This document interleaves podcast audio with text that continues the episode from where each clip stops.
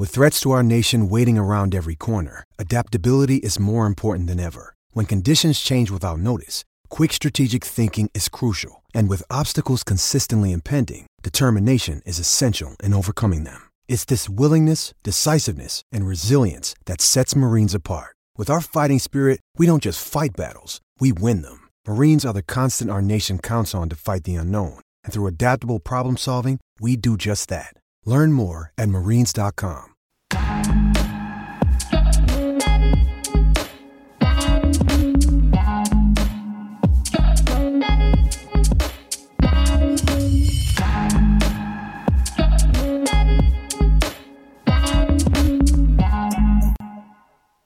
Welcome, welcome to Fearless with Jason Whitlock. I am Jason Whitlock, uh, your host. I can't even play about today, so I'm not going to say the weekend's here. I'm a, Good Friday is here. Happy Good Friday uh, to you and yours. Uh, soon we'll all be in church saying He is risen. Uh, and so I, am just going to get right to it. We have a very, very uh, special show today.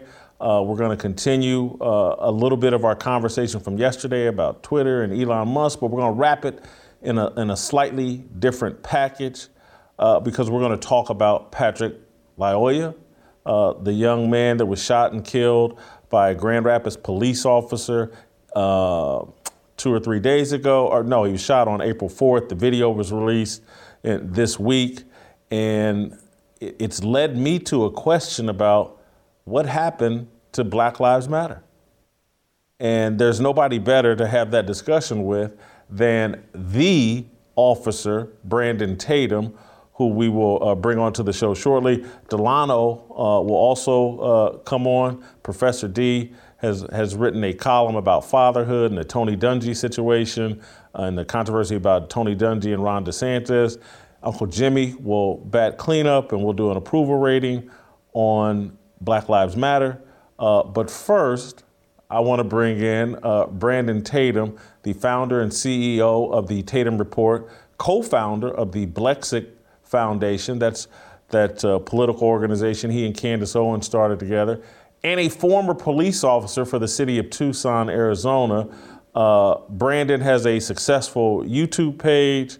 Uh, Brandon, again, being a former police officer, is one of the leading experts talking about police involved shootings and Black Lives Matter and just how we've handled that situation. And so, Brandon, I, I, want to, this Grand Rapids thing has brought me to the conclusion that Black Lives Matter is dead, perhaps. I don't, corporate media doesn't seem to be making this big deal about Patrick Lyoya. Uh, social media seems to be trying to avoid it it, perhaps all the malfeasance with money and the, all the buying of mansions, maybe the brand of Black Lives Matter has been so damaged that it's dead, or is it just on vacation?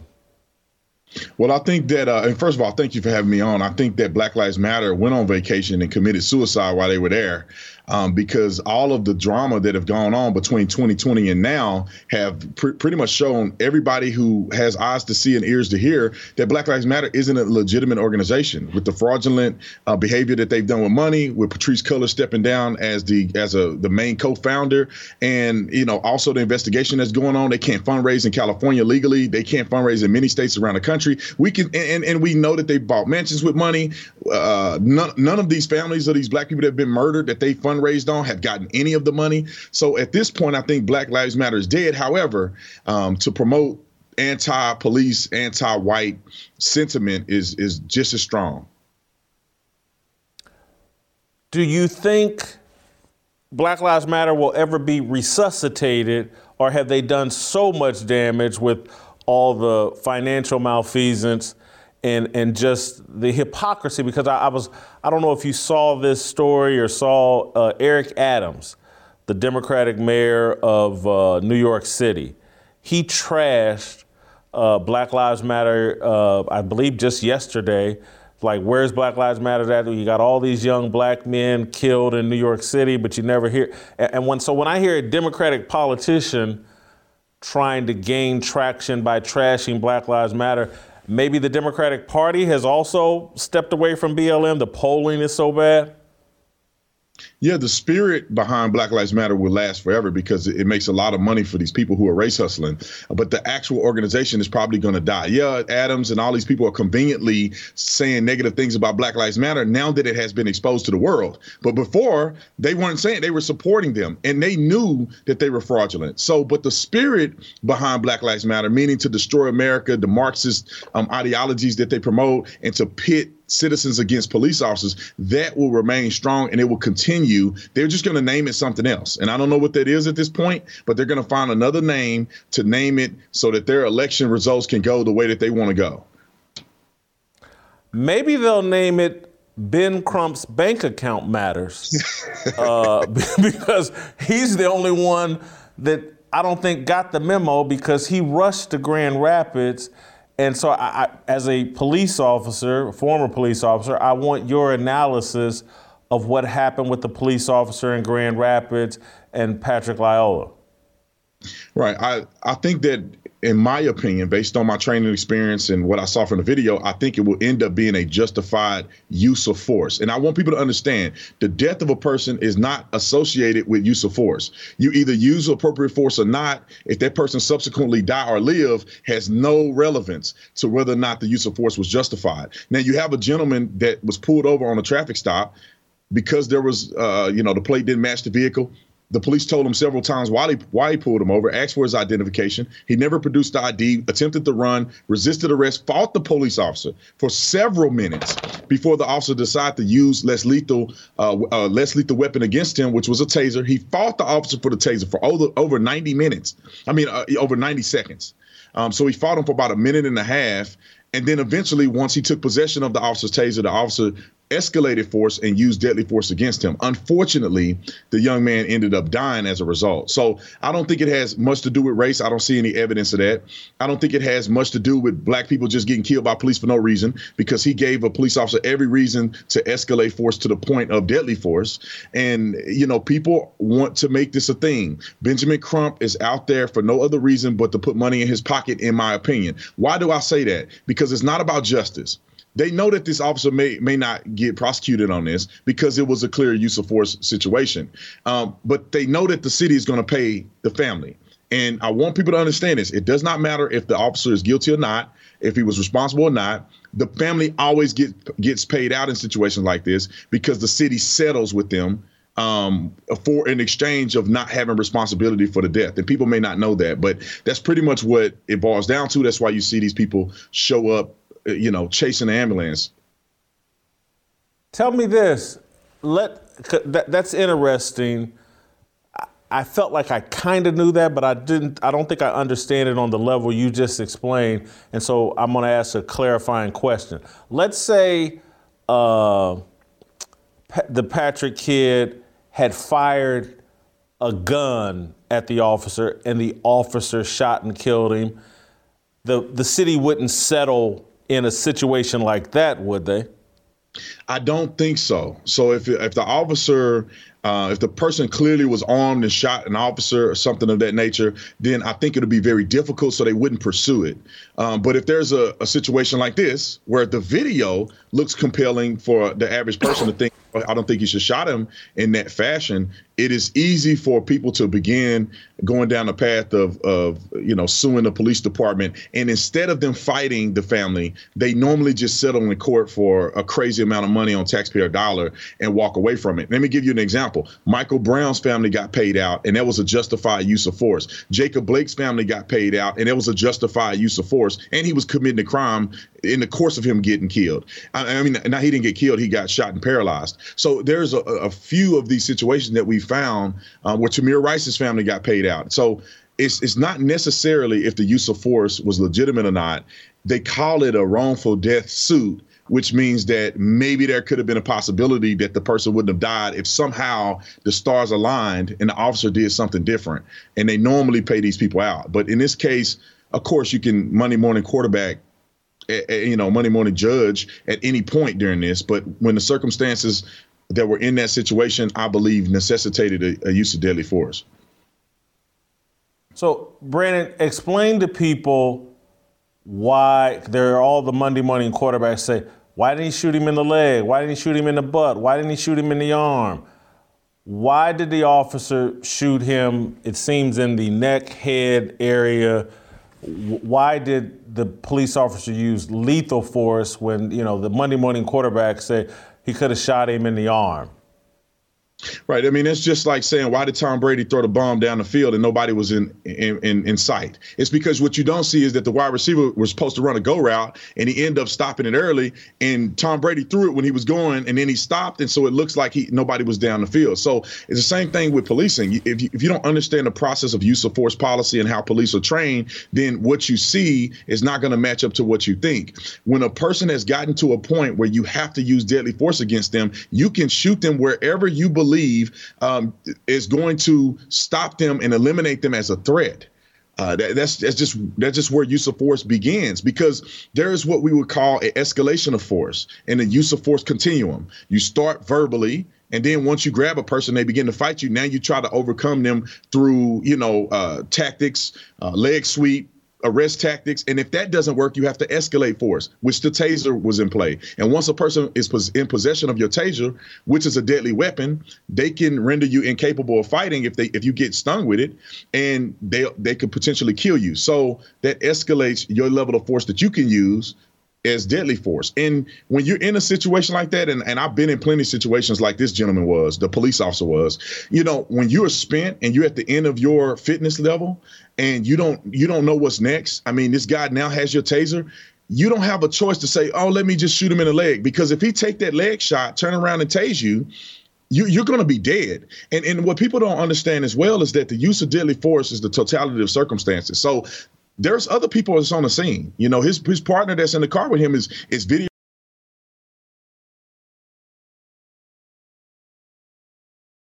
So if the guy gets up, he's going to lose. Somebody else get him, he's going to lose. So he may have felt that it was necessary to eliminate uh, the suspect as a threat immediately and figure out the rest later. And so, just for clarity, the partner in the car is Patrick Lyoya's partner in the yes. not not the police officer, and because that leads me to my next question. Yes. And again, I don't know the dynamics of the police the budget for police officers in, in Grand Rapids. But we've had this entire defund the police mentality and movement.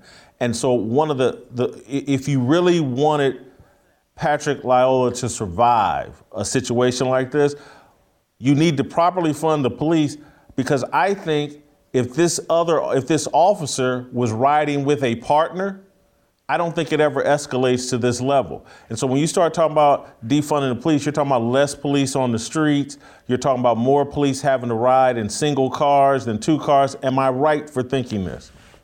No, a, a, thousand percent. As a as a police officer, we dealt with budget issues when I was a police officer in Tucson. It is a lot more dangerous when you don't have a, a backup unit. And this in this case, it it ended up resulting in deadly force and the officer being pretty much spent fearing for his life because there was nobody there to help him. And there was it was no indication that somebody was going to show up at any time soon. And there's two things here. You I think funding the police helps in putting more police officers in the in the field, which would have 100 percent prevented this because they both could have overcame him easily, um, and also training officers with tactics. If this officer was proficient in jujitsu and had ground game and knew how to fight better, he would have overcome this lackadaisical suspect who was out of shape very easily. But this takes money, resources, and an effort on behalf of the police department to have their officers very equipped. You know, somebody like me, I was a former athlete, I played football. This would have been a, a walk in the park for me. But every police officer is not the same. We need to allow them to have appropriate training so the guy's not dragging them around like you see pictured here he can actually learn how to leg sweep. And and he did a peroneal strike but it didn't it didn't phase him. But if you're more proficient as an officer you will be less likely to be in these deadly encounters. What do you think, and you've already indicated, they'll probably get some settlement, it'll be justified, it'll, it'll be considered a justified shooting. What, what happens, or t- the mentality of the police officer, I said this yesterday on the show, that I actually feel sorry for the police officer. he's in the crosshairs. I don't think he in any way wanted to shoot this man and or kill this man. And and I think we never uh, take notice or properly realize like the, this police officer is feeling a lot of trauma as well that he was forced to do this. I'm sure you've worked and talked with police officers that have had to use deadly force. It's traumatic for them as well. A, a thousand percent. I know officers that could never work again. Um, officers that are connected to me and my my, my in-law, one of my in-laws, uh, could never work again after having to shoot somebody, and that person didn't even die. I knew plenty of people that work with me on the police department that shot and killed people, and they and most of them never recovered. Uh, one officer had to be, you know, put on admin leave, and he had to take counseling. He was losing his mind. He lost his wife. I mean, he was going uh, downhill fast. So it's not easy. Like people may look at cops as these uh, um, brutally, you know, inhumane individuals because of the media, but that's not true. I never shot anybody. Thank God. It is traumatizing for you to even see people who have been killed um, when you're in the line of duty, even if you're not responsible. Imagine being responsible for the death of somebody. But you know, the sad part is, is that this is going to cause officers to either get injured more because they're going to be reluctant to to engage in a more uh, meaningful way, or you know, it's going to cause cops to just not be involved at all because this was a very simple traffic stop. You run a plate, did match the car. We all know, as a police officer, you all know there's one or two things. Somebody's manipulating plates on cars so they don't have to pay for registration, or it's a stolen vehicle. And then you, a person is supposed to just listen to what you say and take the punishment, and that'll be the end of it. But you don't expect a man to fight you over a, a, license plate situation. You don't expect him to continue to fight you after you after he both of you guys are pretty much tired, and you don't expect him to try to take your taser. None of these things are expected when you're doing a traffic stop because it's irrational.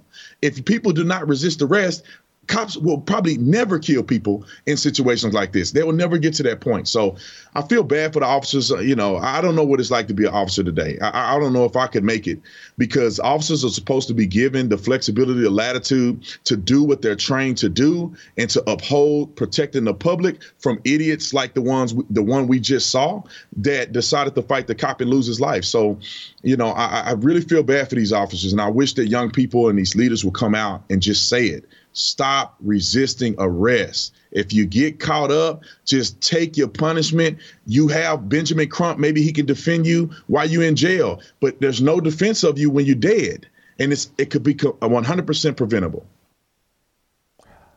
The point I love that you made is is another one that you see pervasive over social media.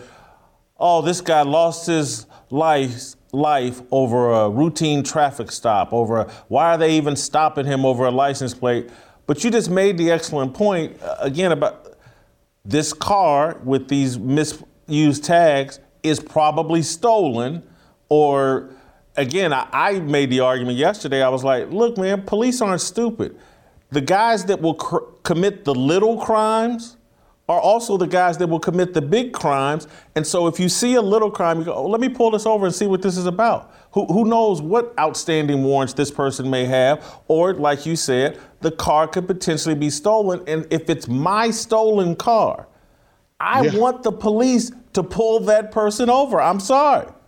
Jason, let me add this. This is this is one of the reasons why suspicion is what it is. If you look at the if, if you look at uh, Patrick, I think his name is. If you look at his criminal record, he have been he have pled guilty to multiple stolen vehicles incidents, and also he's been arrested and pulled over for other traffic violations like DUIs and also driving on suspended driver's license. So his behaviors in the in the officer's suspicion match up because people that typically act like this are involved in criminal activity. That's why when a police pull you over and you begin to act bizarrely over a what we what would be a minor traffic stop, the police know that something else is going on here. Why? Because we have experience. I have never in my life had a person jump out of the car like that that was completely oblivious to the traffic violation that they were actually a part of. The only people that have jumped out the car like that have uh, 100% been people who have been guilty of something, trying to hide something, and then inevitably we find out through the investigation. But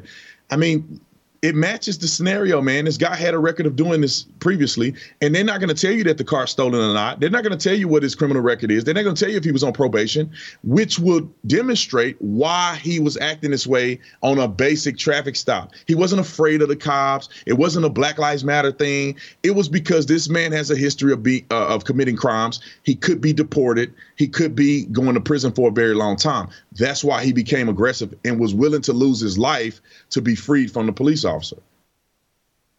Brandon, I, I know you're you former policeman, friends with police officers.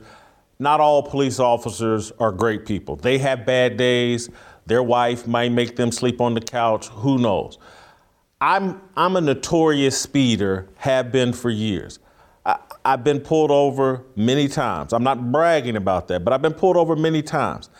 And and even when I have run into the a-hole cop, my consistent level of just positive energy, I've seen it break down the a-hole cop.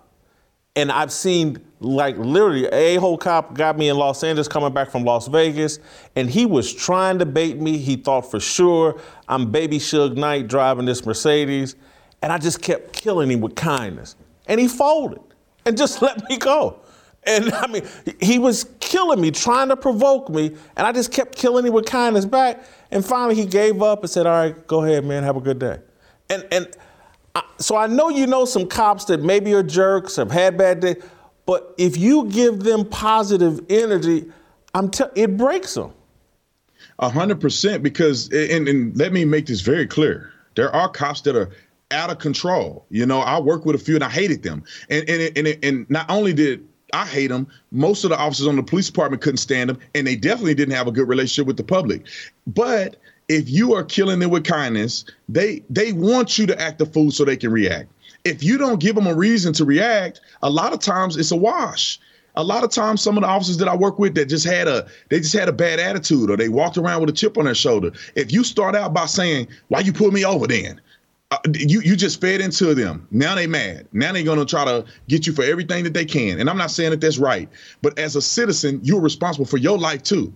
And how do you make this a better situation in the area in which you can control. All you got to do is say, "Hey, officer, hey, man, thank you for your service." You know, play the game. We play the game, and everything else in life. There's a strategy in everything else in life, in sales, in, in doing an interview for a job. And all of a sudden, we get to the police and we act like, "Oh, we, we don't have to have any composure or have a strategy." When you talk to a police officer, not saying that they won't give you a ticket, be kind.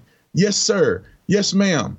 I wouldn't admit to a crime, but you don't have to fight them and you know you were speeding. You know, if they say you know how fast you were going, you don't have to tell them how fast you were going. You just say, uh, I'm not familiar, sir, but I'm sorry, whatever. Give your driver's license, stuff like that. Be kind to them because police deal with the worst of the worst all every day, all day.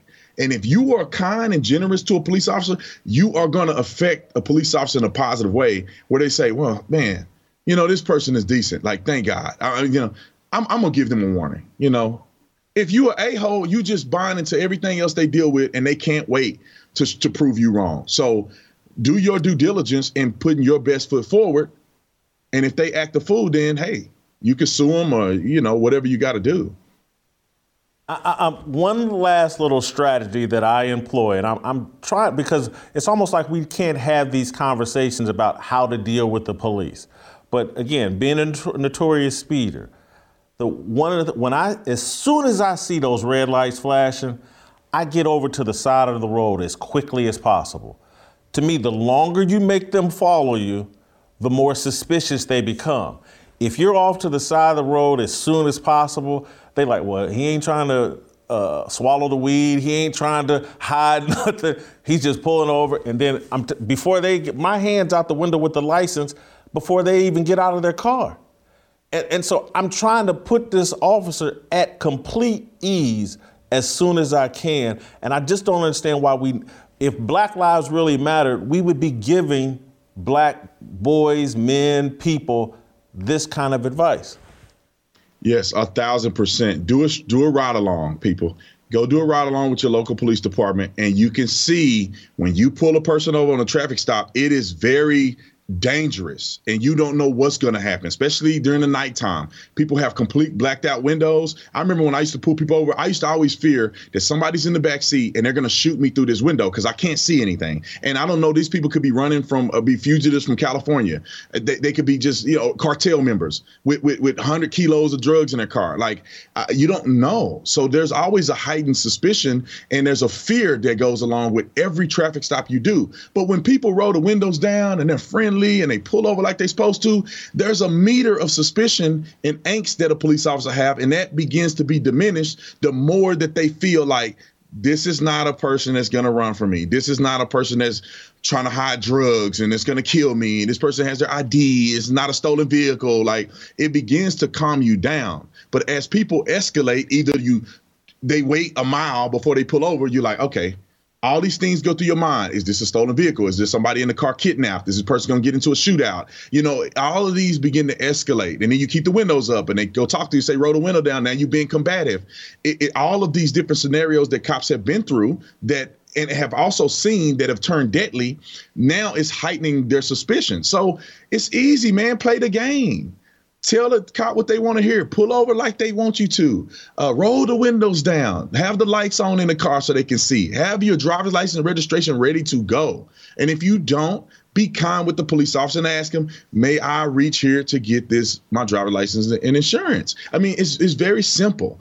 Um, but I feel like we are encouraging our young people to hate police Therefore, they have animosity before they meet a police officer. And then they get into these situations where they want to be aggressive and they start fighting cops. And more black men and women are going to die at the hands of police if we don't start teaching our young people how to behave themselves and what's a, the best strategy to stay alive so you don't get into these confrontations with police. Brandon, thank you so much for the time.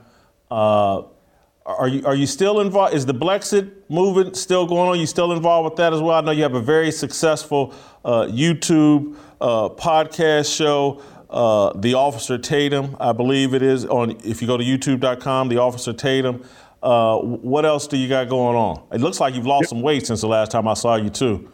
Maybe a little bit, man. I've been trying to eat a little better. So you know, uh, uh, we at Blexit, we we have now 41 chapters all over the country, which we're in 41 states. So we're blowing up, man. We're making moves. We work with the police. We have an after school program for inner city kids. So we're doing a lot at Blexit. And I just want to make a clarification because we are a 501c3 and we're not technically a political organization. However, we do a lot of teaching and educating people on the value of voting. And but we don't try not to make them vote in a certain direction. We just give them information and let them use wisdom uh, to vote. But we've been doing good there my book, Beaten Black and Blue, uh, Being a Black Cop in America Under Siege. I wrote a book about all of these things that I'm talking about in law enforcement, George Floyd situation, um, justified versus non justified shootings and policing. So I'm um, just trying to do my part, uh, Jason, just like you, man, just trying to do my part to inform as many people in a, in a, in a, in a godly manner so we can return back to the, the state of prosperity and not a fallen state. Thank you, Brandon. Appreciate it. All right, let me take care of some business. Tell you about uh, my best friends over at Good Ranchers. America has a meat problem because almost everything in grocery stores is sourced or processed overseas. That's why you need to see our friends over at Good Ranchers. With Good Ranchers, your meat problem will be solved and forgotten. They only sell 100% American meat sourced from local American farms.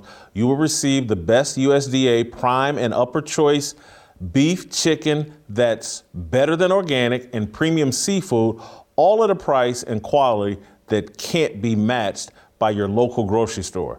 And you'll be able to get all of this delivered right to your door right in the comfort of your home. Get your $30 discount on prime steaks and better than organic chicken. Go to goodranchers.com slash fearless to save on the quality that you've been looking for. Use my code fearless and enjoy your box of 100% American meat and your $30 savings. Order now to, uh, to combat inflation with Good Ranchers, American meat delivered. You guys know the drill. Good soldiers eat good ranchers. All right, Professor D. Delano, smartest man on the show. Next.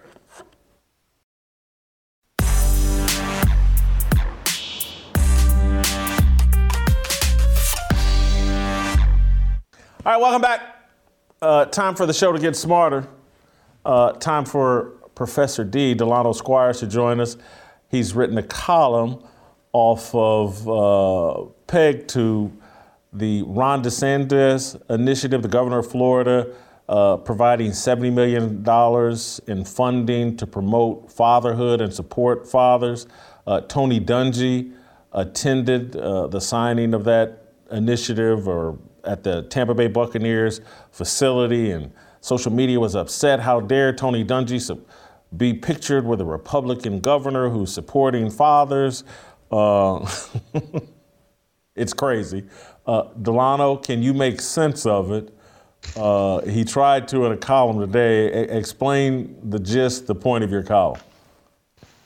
Hey, Jason. So my, my column is pretty, you know, straightforward. I'm, I'm making an argument that um, a lot of the political contention that we have right now is really a, a war of worldviews uh, between the left and the right. Generally speaking, it's not a perfect um, analogy, but generally speaking, it's a war, war of two different worldviews. And um, I quote the great economist Thomas Sowell at one point. Um, you know, in 1993, he was giving a speech. Um, actually, I think it was in Florida. And he said at one point that if you destroy the family, education, and law and order, there's, there's nothing else for you to do, right? You can't make up for that. Um, and this war of world, this war of worldviews is one in which you see the left going after all three of those things. So, you know, I start by talking about, you know, the press conference in Florida and uh, the initiative that Governor DeSantis uh, talked about, right, including $70 million in funding for responsible fatherhood programs, um, funding for programs to help kids who are involved with the juvenile justice system, and so on.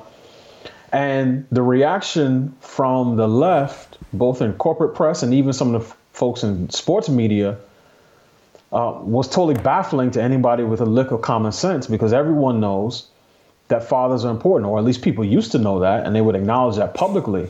So when Tony Dungy is criticized for it, obviously, you know, part of it is political. DeSantis is is seen as a front runner for the 2024, you know, Republican nomination and the left hates him. All right, all those former Cuomo sexuals um, hate Governor Ron DeSantis.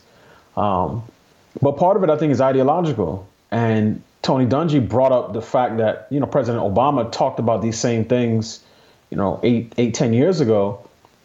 But the dirty little secret is, even at that point, the first black president was criticized whenever he talked about the importance of marriage the nuclear family, fathers, fatherhood, family structure. Um, the only criticism he would ever get when he did that was from his left, including people like our good friend, Professor Brittney Cooper, um, Melissa Harris Perry, uh, Michael Eric Dyson. So it was, it was all of those types who said talking about fathers and fatherhood and family in that way takes away from the, the structural changes that are needed in our country because to them, um, marriage and family is about personal agency and personal responsibility, and the left hates that. Right? They're all about systemic and structural tra- change. Now, the funny thing is, the only structure that they don't want to talk about is family structure, but it's clear at this point that one of their um, sort of key uh, constituencies is obviously, you know, women, um, and that's one of the reasons why they hate talking about anything that empowers men because they've been selling the lie that if you empower the woman, you empower the society. But we, we've seen what 60 years of, of matriarchy has wrought, particularly in the black community. The, the other thing is it's just like the belief that money solves problems or is mm. better than a father. And, and I just reject that because I didn't grow up with a lot of money. I did grow up with two very supportive, involved parents, mother mm. and father, even though they were divorced. And and I, I, just the things that my father instilled in me, uh, the foundation and support my mother gave me, is what has propelled me to a better life. And and I almost, I'm not almost, I'm thankful I didn't. We hmm. didn't have a lot of money. Uh, I, you know, it made me hungry, and and it made me, you know, maybe a bit more humble. Uh, I, I, I, don't. It, it, increased my drive and made me uh, focus in on the details th- that matter. And so that, that this money is a god, and and people believe that if if they just have the resources, it doesn't matter if they have a mother or father. If we just give them enough money, problems will go away. And it's an elitist mentality, and I think mm. it's it's it's a mentality that serves the people making that argument more than it does any child.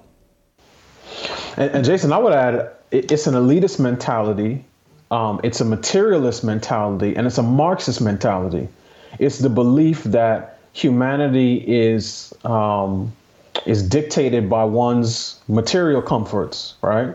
But the fact of the matter is, every American today has more resource access to more resources than their grandparents, right? Virtually everyone, but um, we have a lot less concern and regard for one another um, and for the, the, the dignity and inherent worth of each other's lives than we did in, in generations past. So I, I, reject this notion, and and you know I saw people you know online. I think Jemele Hill said something to this effect, like you know fathers are important, but what about you know, families who uh, may be cash strapped or struggling, or, or, what about this or what about that?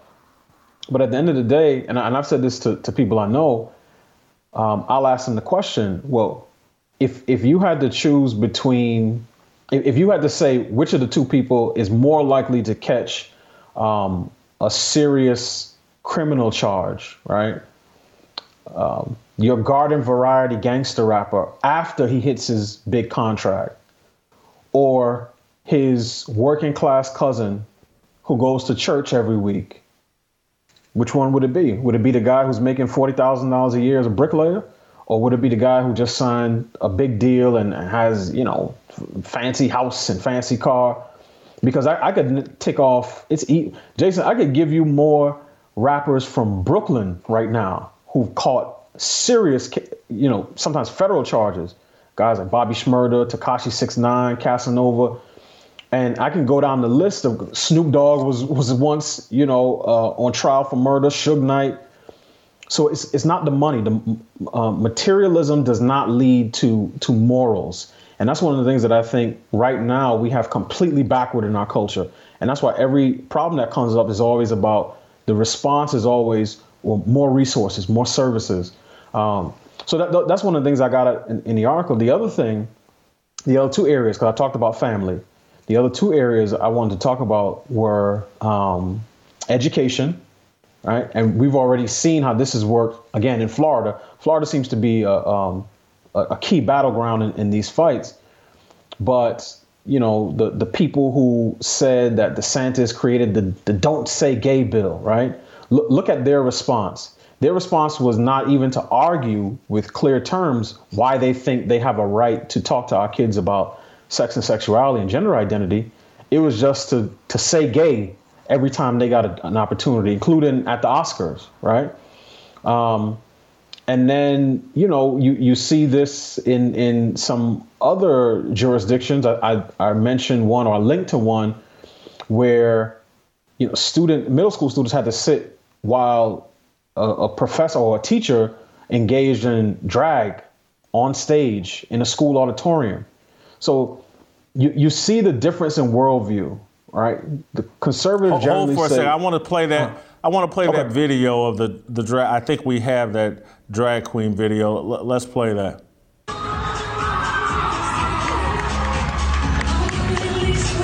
What the?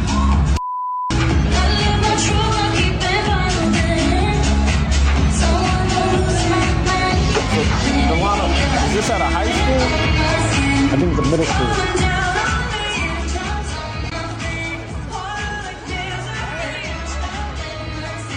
All right, that, that, that you know, th- that reminds me of of, and I don't want to distract from your point, but you know, libs of TikTok mm-hmm. just got off suspension from Twitter and and they put out these types of videos just expose here's what the leftists are saying here's what they're doing in their own words and twitter shut them down and mm-hmm. and it's like exposing shining that light and this like libs of tiktok to me is no different than uh, Martin Luther King and his generation putting on suits, going to lunch counters, asking to be served, and then just let the racists expose themselves.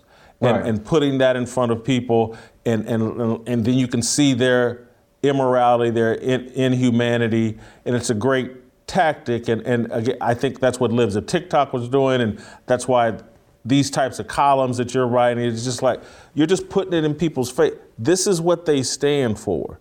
This and, and they seem to be bothered. they want to mischaracterize what it is Ron DeSantis and these guys are doing because it's not a "Don't Say Gay" bill.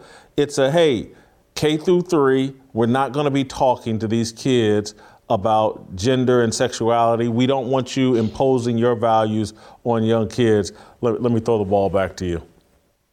I mean, you're, you're exactly right. I mean, the, the difference in worldview couldn't be any clearer, right? So we talked about family, we talked about education, and then the last one, and this goes back to your previous guest, Officer Tatum, is about law and order, or as, or as Royce Watkins would put it, peace and order, right? Where um, Royce White, excuse me, as Royce would put it, peace and order.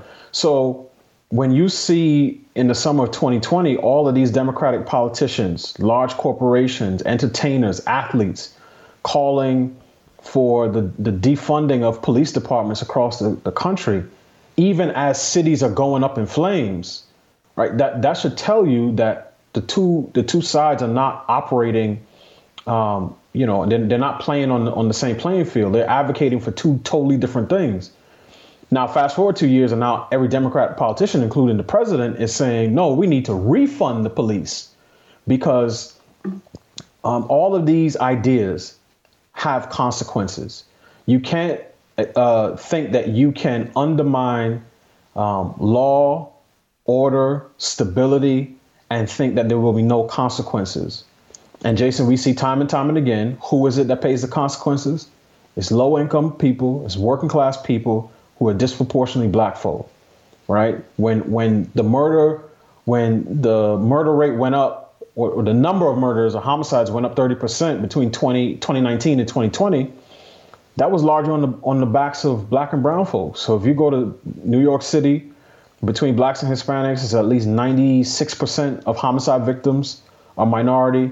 In Philadelphia, over 90% black. In Baltimore, 96% black. So these are people who, again, got themselves hooked up with, with an organization like Black Lives Matter, who told them that the, the key to liberation is to abolish the police. Um, Black Lives Matter made out with the bag. They moved to an all white neighborhood, bought up all the mansions, and they left all of us, you know, stuck in, in chaos and dysfunction. So it's at the point where the, the differences between the two camps are crystal clear. And, and then one other part that, that I think brings this out more than anything, and I, and I say this in the column, is just the difference in how the left reacts to any restriction on abortion, right? The Democrats used to be a party of safe, legal, and rare. Now they're the party of shout your abortion. And they use black folk as the face of this. Every time you hear them talk, they'll say, oh, these restrictions will disproportionately impact low income women of color. And they've sold us through their, their puppets in media, people like Joy Reid, they've sold us on the idea that fewer black children born into this world is a source of liberation and freedom. And that black people who are really conscious and really pro black should want to kill one third of their offspring.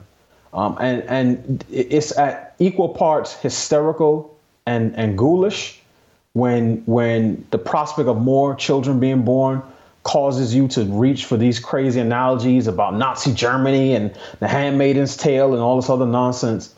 It just shows that um, w- once people um, stop worshiping or even acknowledging God, right? Once they elevate politics in the state, um, the, the the moral order starts to decay, and then from there the social order um, decays and in, you know right behind it. And and I think that's really what we're going through right now, and, and you know you, you can see it if if you have eyes to see and, and ears to hear. Well, I, I want to pivot and let you go on this note mm-hmm. circle back to my conversation with uh, Brandon Tatum. Uh, I feel like the reaction to this Patrick Lyoya situation has been far more muted than I anticipated. uh, yeah. and it makes me ask the question: Has Black Lives Matter done so much damage to his brand? Has it been exposed as a grift and a you know a money grab so bad that it is now dead, or mm. do hmm. you think it's just gone on vacation and it will resurface at some point? I think the Black Lives Matter organization, the one find, founded by Patrisse Cullors and Alicia Garza and April Tometi, is is dead. I think they're no longer a political player. Um, I think the sentiment behind them, in terms of police and prison abolition, uh, which is carried forward by people from, you know, Colin Kaepernick to pick your garden variety local activists. Um, I think I think that sentiment still is still there. I, I do believe that part of what fueled Black Lives Matter in 2020, obviously, you know, everybody saw, you know, George Floyd's death and, and his his his last eight minutes of life. But it was also an election year, Jason. And there was nothing more important in 2020 than getting the orange menace, Donald Trump, out of office. The left was willing to do anything in order to make that happen. And they were you they were willing to get into bed with um, BLM to to accomplish that goal. Now the problem is they got into to bed with BLM, and politically speaking, caught an STD. Um, and and since then they've been trying to distance themselves from that organization because they know how how you know toxic and dirty they seem to to the rest of the public. So I, I think you'll continue to see people, you know, call for fewer police and and and you know fewer prisons and the abolition of both. But I think because this is not an election year and because the current president is a Democrat, you're not going to see as much hot, fiery rhetoric because it, it was it was advantageous in 2020 because it was both an election year and to the extent that you could say the American project is racist and white supremacist, you could look at Donald Trump as, you know, the the avatar for that. But they don't want to hang that on on Joe Biden's around his neck so I, I, think you will see a slightly muted reaction to this. And then there are also a bunch of other things going on. And honestly, Jason, I think the the issues around sex, sexuality, and gender identity have just completely overtaken race. Um, race is, is the last trump card, no pun intended, that the Democrats have. So so they will turn up the knobs on these instant on these issues from time to time. Um, but even you see the difference, even institutionally and corporately, between, uh, you know, in terms of the responses to race issues. So, so for instance, think about the states that wanted to pass anti-CRT quote unquote laws. Yes, there was some, you know, there was some public commentary around that if you read the New York Times and the Washington Post.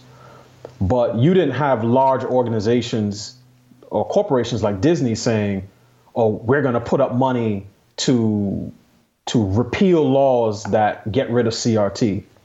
But when it comes to sex, sexuality, and gender identity, oh yeah, they they're going to put their money where their mouth is, and part of it is because due to a lot of the the left's um, ideas, the black population has stayed stagnant at 13% for pretty much the last 50 years. So the left is going where the people are. And Jason, I don't know if you've seen that, that there was a like a graph going around that shows the increase in LGBT identity by generation. So baby boomers and so on and so on and so forth. This generation is about one in five people identify as part of the LGBT community.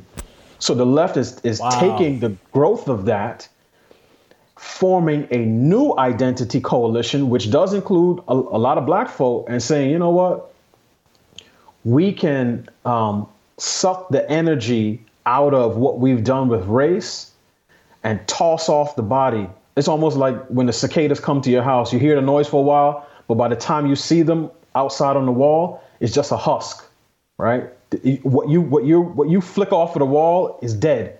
So they'll toss the, the, the race stuff and, and the issues that black community has, they'll toss that to the side because now the LGBT uh, identity group is a much, much, much more powerful lobby. And all of the organizations that formerly fought for black folk from media and nonprofits and advocacy organizations. So whether that's the root or the NAACP have firmly put their eggs in the in the sex and gender identity basket.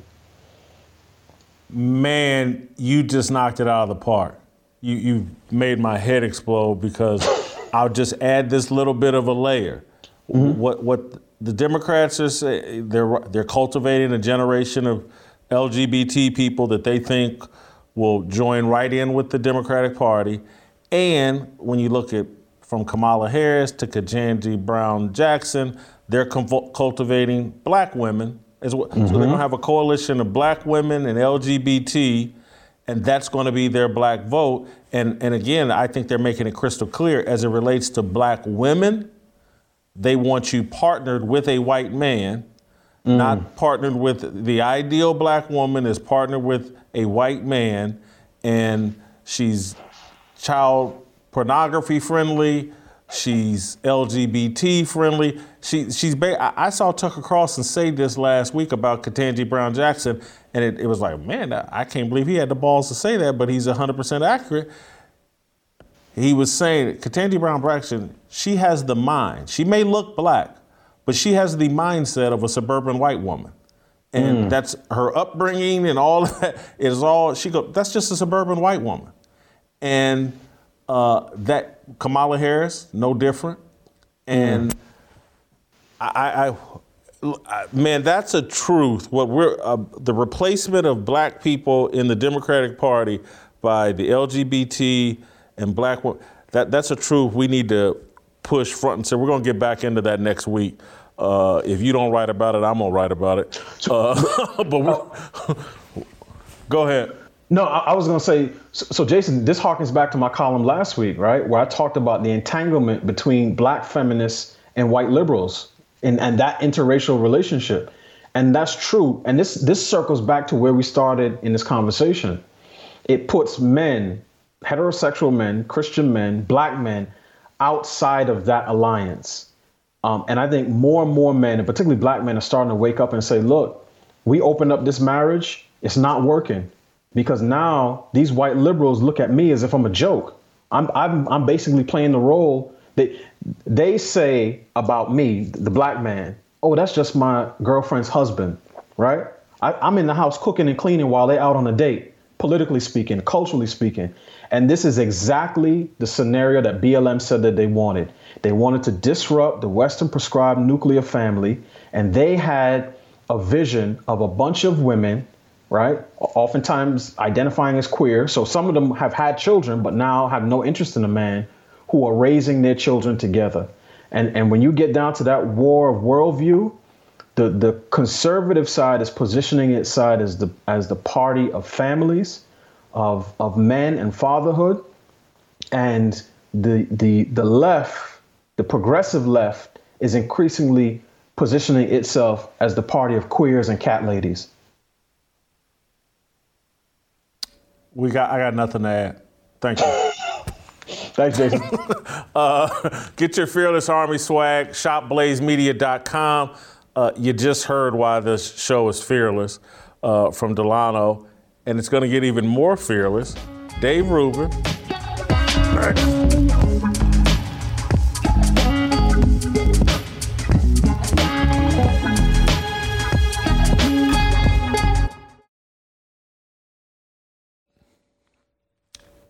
All right, welcome back. Uh, we're now going to be joined by my uh, fellow uh, Blaze uh, TV uh, host, Dave Rubin, uh, who's written another book, Don't Burn This Country.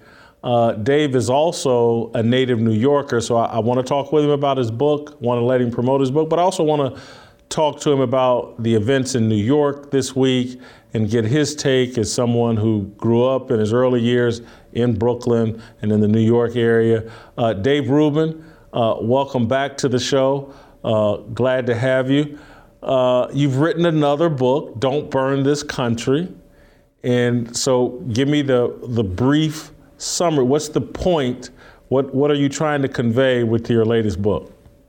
Well, Whitlock, it's always good to see you. And I think that the summary of the book is that if anything that you and I have been doing over the last couple of years was working, I wouldn't have needed to write this book. But unfortunately, the woke continue. They continue to march and march and march, and we can mock them and we can expose them and we can show that everyone that they're hypocrites and all that stuff. But it's not enough. And that really is what this book is about. This book is about how do we separate from these people? How do we build new things? How do we build a parallel economy? How do you take your life back into your hands? How do you start thinking about your life in a new way and not do all of the old stuff that got us into this problem. So in many ways, it's a how-to book. We almost put how-to in the subtitle, but then it, it felt a little Home Depot-y to me. Uh, so we we didn't go that way. But really, it's a, it's about thinking about the world a little bit differently. You got to give the woke credit. You may not like what they've done, but they've accomplished an awful lot in destroying so much of what we all knew was good and maybe we all took for granted. And this is this is how do you fight back? And part of fighting back, perhaps, is just separating from these people. Mm. When you say separating from these people, what do you mean? I, I've I've actually talked to some very rational people that think like we just need to split the country in half. Uh, that's not what you're suggesting in this book. Well, I mean it more sort of intellectually, but I mean it a little bit physically as well. And actually, I'm open to those conversations in terms of what is the United States. We have to at least discuss it still. You know, we were set up as a as a federalist system that the states were supposed to be far more important than the federal government. That's what the founders intended. And that really is a very sane system because then you have this ongoing experiment. Hey, if you like high taxes, go to Cali. If you like low taxes, go to Texas. If you if you want abortion, go here. If you don't want abortion, go there, et cetera, et cetera. So there's an experiment running where you can actually track where people live and see if they move to places that are congruent with their lives. Um, I am not saying that the United States should not exist, but I do think we are coming to a time very rapidly, and perhaps we're there already, where we do have to discuss what unites us at this point. So, as you mentioned, I, I was born in Brooklyn. I grew up in New York, and then in 2013, I moved to California, lived in LA for about eight years, and now I live in free Florida. I got to tell you, in the three months since moving to Florida, I feel like I live in a different country. You could tell me I'm living in a different hemisphere and I would believe it. The lifestyle is so profoundly different. The people, the attitude, the energy is so different here in Miami than compared to Los Angeles. So we're taking, you know, the two big metropolitan cities of those states, you know, on polar opposites of the United States. It's so 180 different that what is it that that unites us at this point? If the woke want Cali, and if they want New York, and by extension, you get Jersey if you get New York, and you probably get Connecticut, and they want some of these places, and then we end up with Florida and Texas and Tennessee and you know a bunch of other red states. I'm not saying we should be at war with these people, although they'll want war with us.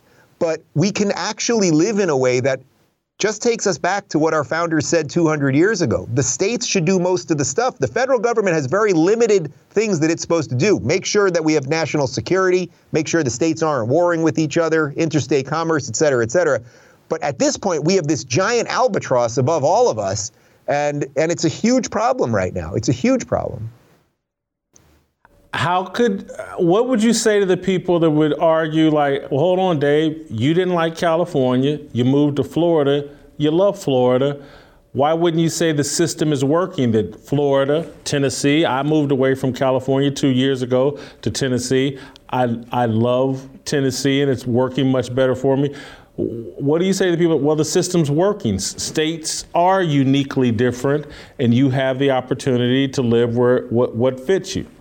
Yeah, well, to that extent, they are working, and that's a beautiful thing. The issue, I think, is what's coming next, which is as we see these migrations. So, California lost something like 200,000 people last year. They're on track to lose another 200,000 this year. Florida, Texas, and Tennessee is where most of these people went. And for the record, I did consider Tennessee and I did consider uh, Texas, but but Florida was was right for me and my family. Um, the issue is that as the red states thrive, because that's what's going to happen. I mean, Florida is exploding right now. Nashville, Tennessee, uh, you know, the, the Dallas area, well, all of Texas, all exploding because people are going there. The problem is that as the red states continue to thrive economically, culturally, and everything else, the way that our whole system works because of the federal government the blue states are going to want more and more and more. In other words, the red states aren't going to really want anything from the blue states. You know, they're going to say, hey, okay, we're doing our thing here. We're just fine. Florida's Florida. You know, get off my back in Texas. Leave me alone in Tennessee. The blue states, who will go into massive debt because of their ridiculous programs and all of the bad policies, they're going to want all of that tax money, that federal tax money that they take from citizens of every state. They're going to want all that money. And then the good guy who lived in Tennessee before you got there, who lived within his means, who voted the right way, who, who did all the right stuff, he's going to become very resentful of having to bail out California every few years because of their bad policies. So, yes, the system is working right now in that you are free to use your foot vote and move around the system. And, and I pray that that continues. And by the way, I don't want all the crazy leftists coming here, of course. I, I you know, it's funny, when we got here, um, I have a dog, I'm walking my dog around. Anytime a neighbor says hi to me, or I, I usually go up to the neighbors to say, hey, I'm new here, I make sure to say the same thing to everybody. I say, just so you know, because I'll say I'm from LA and they always kind of freak out. I say, just so you know, I am here to keep Florida, Florida. I am very clear about that because otherwise, what you're going to do is you're going to get what's, what's happening in Austin, Texas, where you get this huge influx of blue state people and then they start turning the city blue and then you have all the problems again.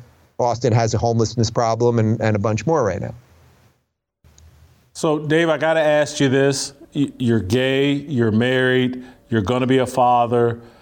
Governor Ron DeSantis is in the crosshairs over his alleged don't say gay bill, parental rights uh, debate in Florida. What do you think about the way uh, that this DeSantis bill is being unpacked to the public as some sort of initiative against gay people? I know you are a religious man, so I will not curse, but I will say that the, the narrative around this thing is is pure BS. Uh, this has nothing to do with don't say oh, gay. you mean they bullshit? Did you mean bullshit by BS, or, or did you mean? Were you talking about Bill Simmons? Oh, so, go, go ahead.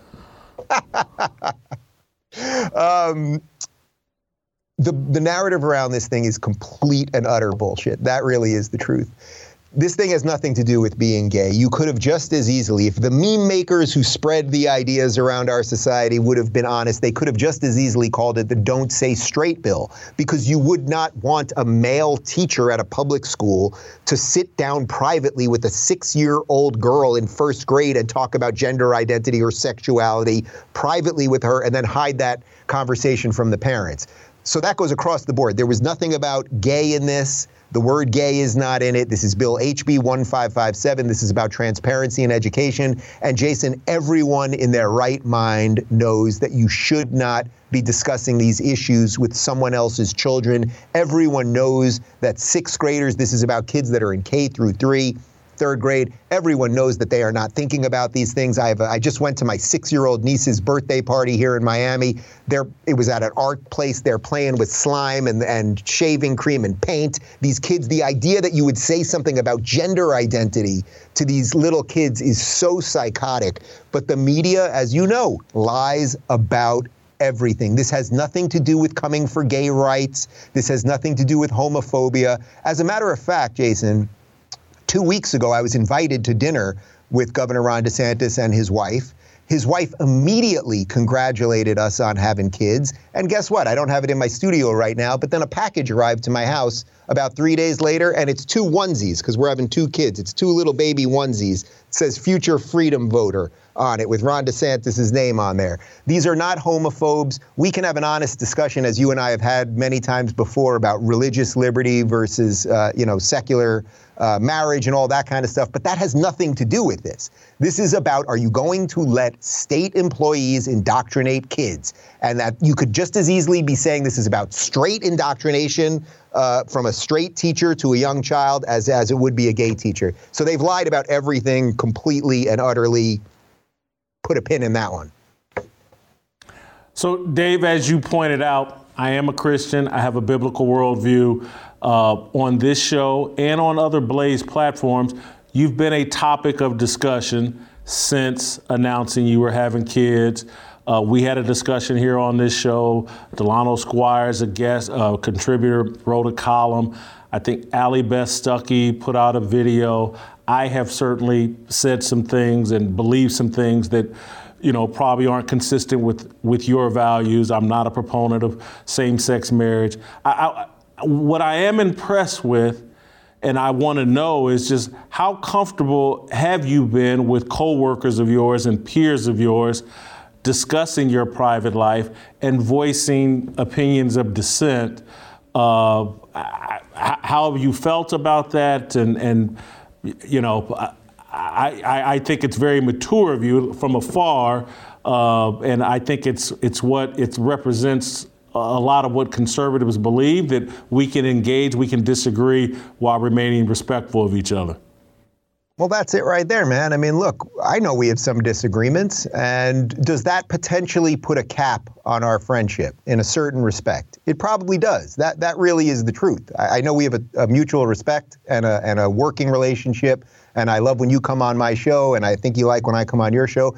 But there there probably at some level is is a cap there that that just exists. And by the way, that's the same exact thing that I've said to Ben Shapiro. He's an Orthodox Jew. Uh, so he he holds the same position that you do. But you know, Jason, I don't think I'm king of the world. And I don't think my life and my decisions get to supersede someone else's life and someone else's decisions. So you are entitled to your religious liberty. I, I am not forcing you to marry a man. Uh, I don't think you're forcing me to marry a woman. Uh, there is a there is a further discussion here related to the conflict between individual rights and some level of traditional values and the family. I, I, had that conversation for about a half hour with Glenn Beck. It's a type of conversation that you could have for five hours a day for many uh, years. But I would say this, which is what I said to Ben Shapiro when I had him on my show years ago about this, well before I was having kids, that my hope is that although I am not here to convince you to believe anything that you do not believe, my hope, Jason, would be exactly what I said to Ben, which is that I hope that we remain friends and colleagues for another 50 years. And when we're r- rolling into our 90s, that we've remained respectful the whole time and everything else. And perhaps by me living a good life and you living a good life, or let's say the best lives we can live, or something roughly around that, that the proof will have been in the pudding all along, and that whatever differences we have actually may not matter that much. So that's the best. That's the best that I can do. But I, I would say just one other thing, which is that most of this that I got was love, truly. E- even for the difficult conversations, this isn't the easiest thing to talk about, right? Um, even for that, I'm not. I don't sense I'm sitting here in horrific judgment from you. Uh, I know. You know. I've talked about this with Glenn privately in his home, so it's not as if we don't break bread together and discuss these things and, and a bunch of other private things that I wouldn't bring up, uh, you know, publicly. And uh, that's what it's all about, right? We talk for a living. We're trying to work through some stuff. I can say it authentically, man. I love you, Dave, uh, and I don't pass any harsher judgment on you than I pass on myself uh, for things that I believe I've done and do that are sinful. Uh, and so I love you, man, and uh, appreciate you coming on the show. You're always welcome on the show. I do plan to be friends with you for as long as we're on this earth together because I, I, respect you. Uh, and I hope you respect me despite my I, whatever flaws you, you may you know I that have. you know that I do. It's you know we don't even have to say it in a way because we do this. It's always it's always respectful. And the funny thing is that you know guys like us we ended up doing this, but it's like we could talk about basketball for 20 hours and, and have a better time than doing this kind of stuff. Maybe basketball isn't that relevant these days, and, and you know my feelings, and I think it's your feelings too about what's happened to the NBA and, and professional sports as a whole. But there's so many other things that link us all as human beings, as, as imperfect creatures. And it just, you know, life let, goes on. Let me move we, we got bigger one. fish to fry, man. We really do. Let you're, me move us to a bigger fish. Of problems my, my distaste uh, for New York and the environment that they've created there. I, am arguing and suggesting to people, and, and, this is why I wanted to have you on, uh, that this Frank James situation, along with COVID, yeah. I think has done some real permanent damage to the brand of New York City. I don't think it's going to be easy to recover from. Uh, I, I, I think that city has marked itself as lawless and uh, is run by people who think they're God and think that they can control the liberty and freedoms of others. I, I, I think Frank James may have fired a fatal shot into the brand of New York City? You know, it's tough. You mentioned uh, I was born in Brooklyn, spent my first couple years there. Then I grew up in the suburbs in Long Island, but my grandparents lived in New York City. I spent my whole childhood going to New York City. Uh, and then I lived in New York City, in Manhattan, basically for most of my adult life, from about 1999 uh, until 2013. And then I moved to LA, as I said. Uh, I loved New York City. I was there during 9 11. Um, you know, th- those memories are, are, scarred into me forever. Uh, the, the ethos of a true New Yorker, the take no BS, you know, here I am, I'm loud, and I, am going to push through and, and make something happen in the world. And if I can make it here, I can make it anywhere. That's like the most quintessential American dream in some ways that is very long gone uh, from New York City, unfortunately. It's not to say that there aren't people that believe that there, but you're, you're totally right that New York City has been broken in a really, really awful way.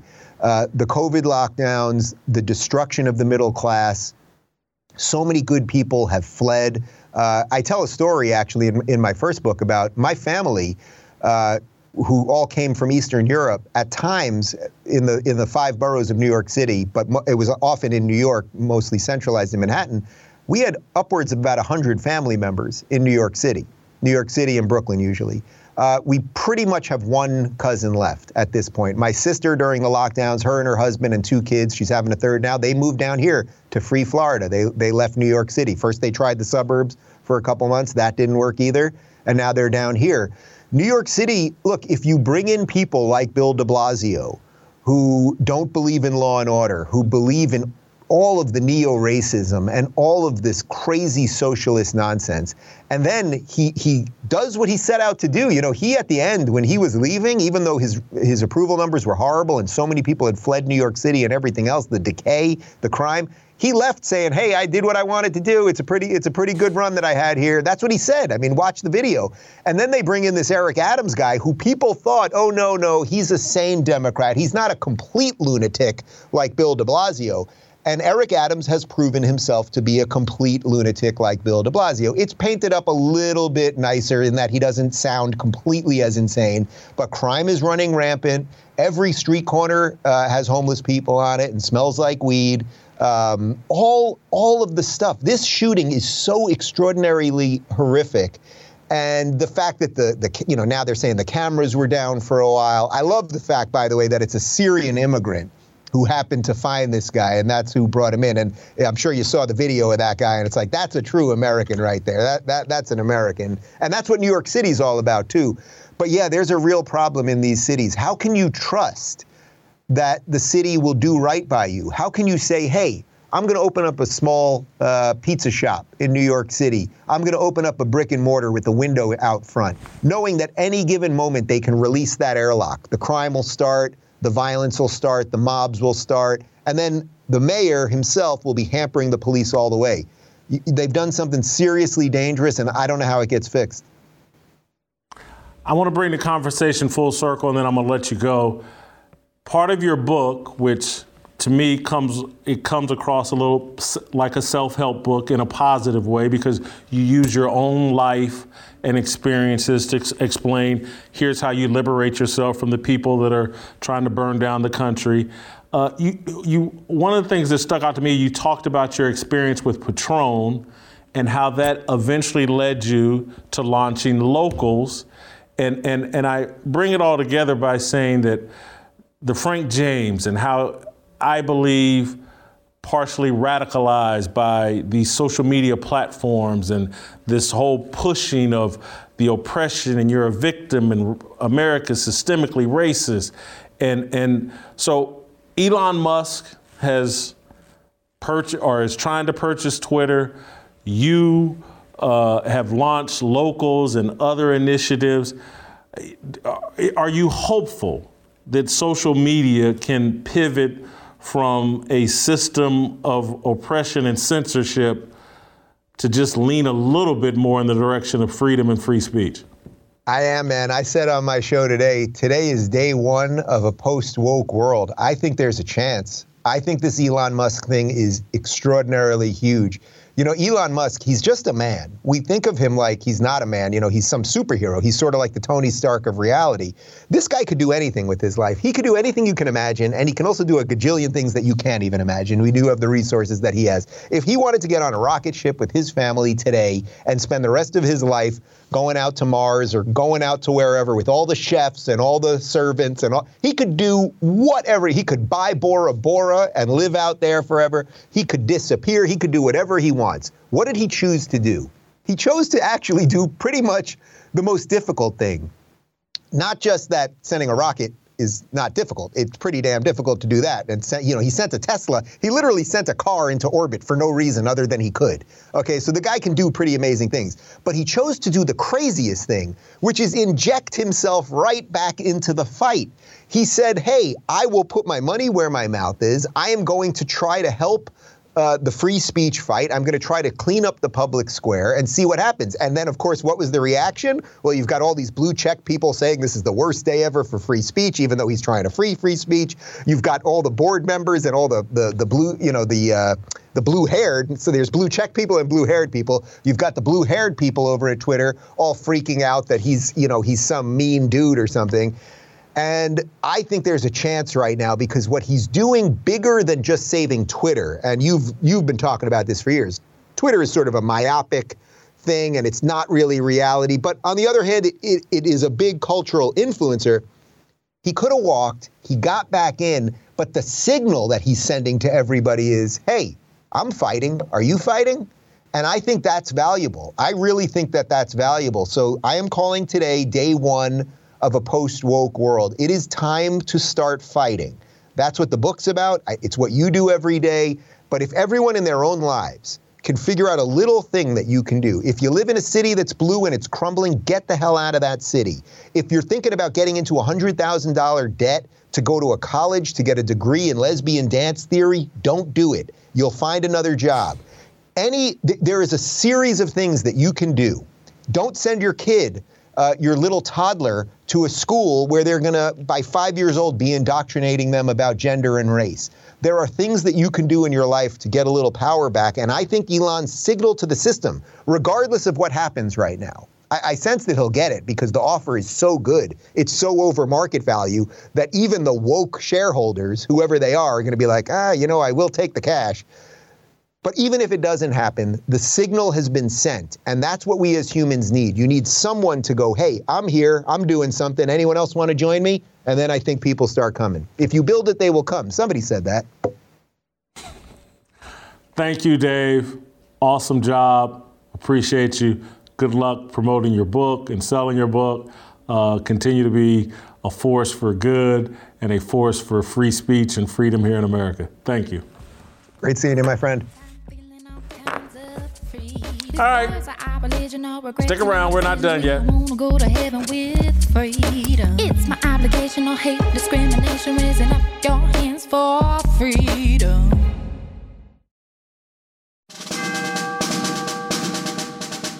We must exist in a state of man glorious, as we are protected by the red, the white, and the blue. But remember, the mind is the key. The fearless soldier pledges to place God first and foremost in his everyday endeavors of life. We, the fearless army, are one nation under God, indivisible, with freedom and a belief in the American dream. The men bold enough to join our movement comprise what we like to call the New Dream Team. We are leaders of our families, our churches, and of this nation. We reject the seeds of division that are planted by corporate media misinformation. We affirm that all men are created equal and are endowed with inalienable rights, which are granted by our Heavenly Father. We are bound by honor to accept God's challenge, to take the flag and lead, to cherish, to protect, and to nurture the life of our unborn seed. I am a fearless soldier, so shed no tears for me. I am not a victim. I am the man that God made me to be. Amen.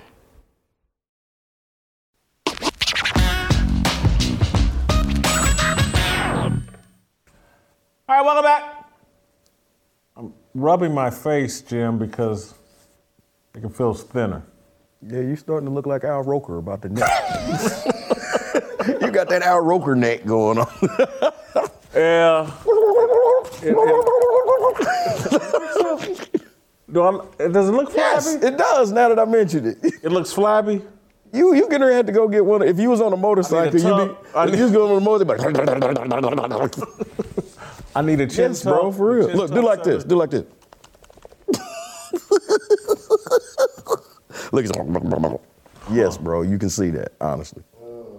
honestly, Good It's right, is it it's good right or here, bad? bro. Is it good or bad? Does it? If you had some round glasses on, somebody want to tell you how the thunderstorms went across last night. Come on, man. I got some more work to do below, though. Obviously. I, I, I- I hate to see how the rest of you is sagging. well, you go home and try to try to shoot yourself below the left breast. You go home and shoot yourself in the knee, wouldn't you? I'm gonna be honest with you. I'm gonna be honest with you. Today, as I was stepping out of the shower, I made the mistake of looking in the mirror, and I had to say, I look better. I was. I, I actually stopped for. Said, for real? Wow. You looked at yourself like, damn, what's your number? God damn. Come on, That man. is true. Uh, He said that's true. You're like, damn, I did look good. I, I, I, you know, I don't. I wouldn't say I look good. I'm just saying I looked improved. This is build back better. This, I'm doing build back better. Uh, uh, what did Denzel tell you? It always catches you right when, right, right when it's your, at your high point, huh? Come on, man. Uh, we're doing an approval rating on Black Lives Matter, Jim. This is gonna be one of the quickest approval ratings we've ever done in life.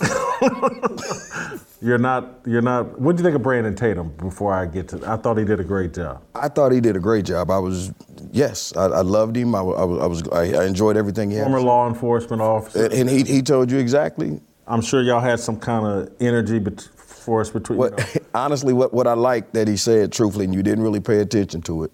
And it's one of the things that I didn't get a chance to say to you. This is, this is really true. But he said, he let it be known. He's like, oh, I wouldn't have had a problem with that. With the George Floyd video, you you made me look at it. What did I say? I'm like, oh, I could have handled that. I say it. No, that would. But what you have to understand that he told you. Oh no, hold on. So, what you're, the point you're making, because I was a little bit, is Brandon said he could have taken this guy down. Yes, he said I could have handled that. I would have taken him down. In other words, what that means is we have a different way, and what I mean by we, they, they call it seasoned, meaning you're a veteran officer, you know what you do. What that officer was doing, he was trying to do everything by the book. Okay, and what Brandon, Brandon's like, hey, I could have took him down. He's like, you see that part right there? And and he, the part he showed you, the thing I was going to say to you was where he was walking behind him, and what caught my eye, my eye was his pants were halfway down. Yeah. Honest to God, man, and I told Corey this. Hey man, if I was as gassed as that officer was, I would have pulled his pants straight down to his ankles, draws and all. Because once you do that, guess what you just did? You just turned those pants and turned them into handcuffs. So he couldn't have ran anymore. So I actually would have done that. I told you when I watched that video yesterday, as soon as he got out that car and I told him twice, get back in the car, I would have told him one more time he didn't get back in the car, bam, he's on the ground. I'm done with this and he'd been alive today. It wouldn't have looked good on YouTube. You wouldn't have liked the language that I would have used to get his attention and make sure he understands English. Don't make me blow your brains out. Move again. You want something? You want to move? I'm not gonna look good on TV, but guess what? Everybody gonna go home. I'm sorry. Let's go. That's a. It's an excellent point you make, but but we've taken all of that off the table. Seriously. No, what did I tell you? I asked my buddy. I said, "How do you teach? How, how- do you teach officer safety and political um, and pol- political awareness?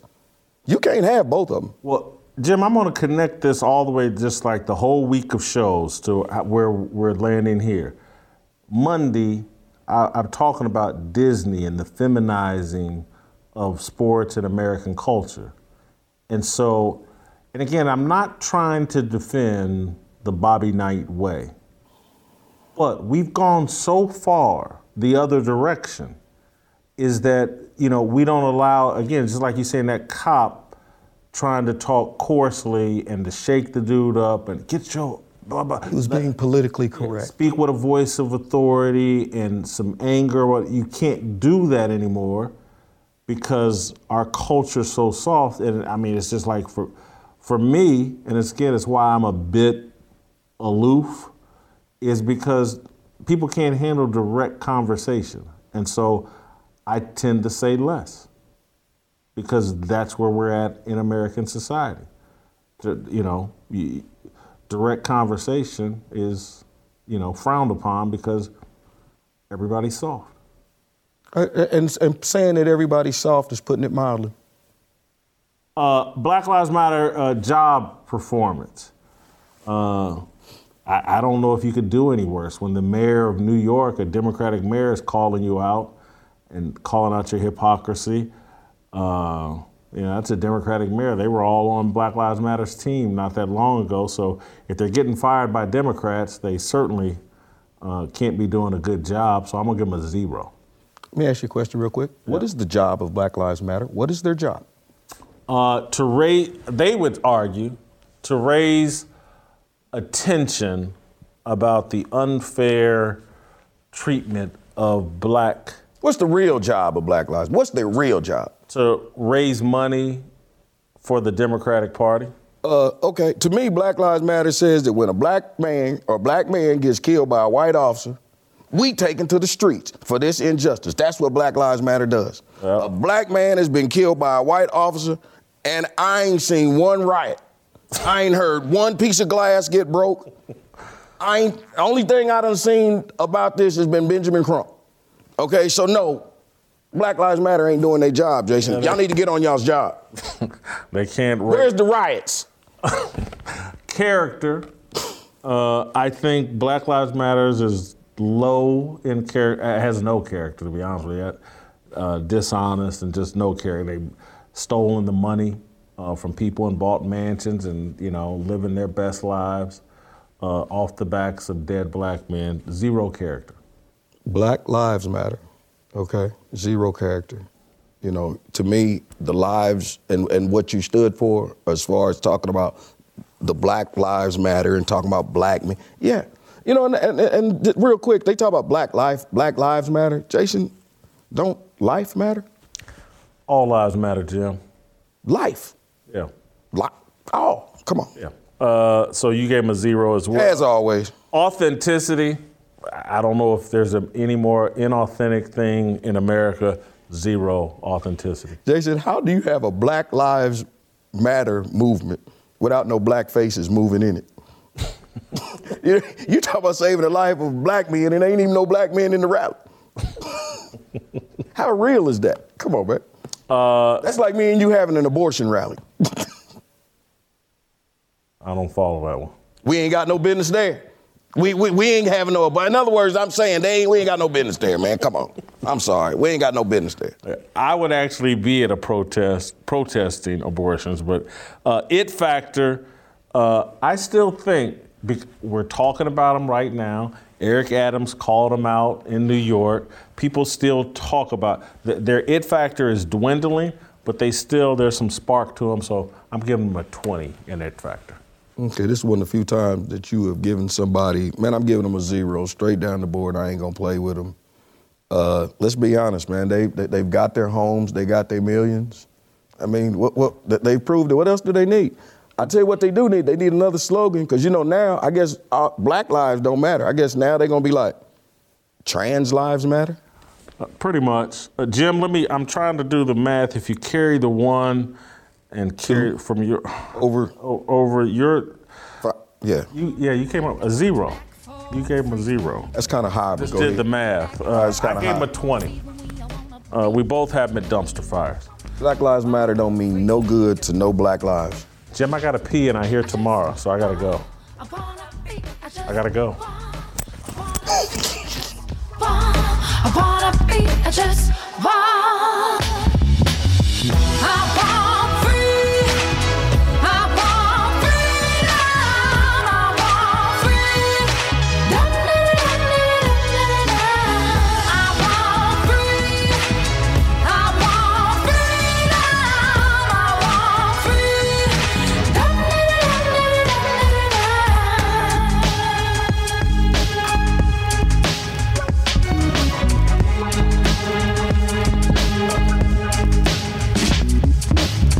Saw the right sign, looking like it's my time, feeling all kinds of free. These words are our religion, all regrets and our decisions. We all wanna go to heaven with.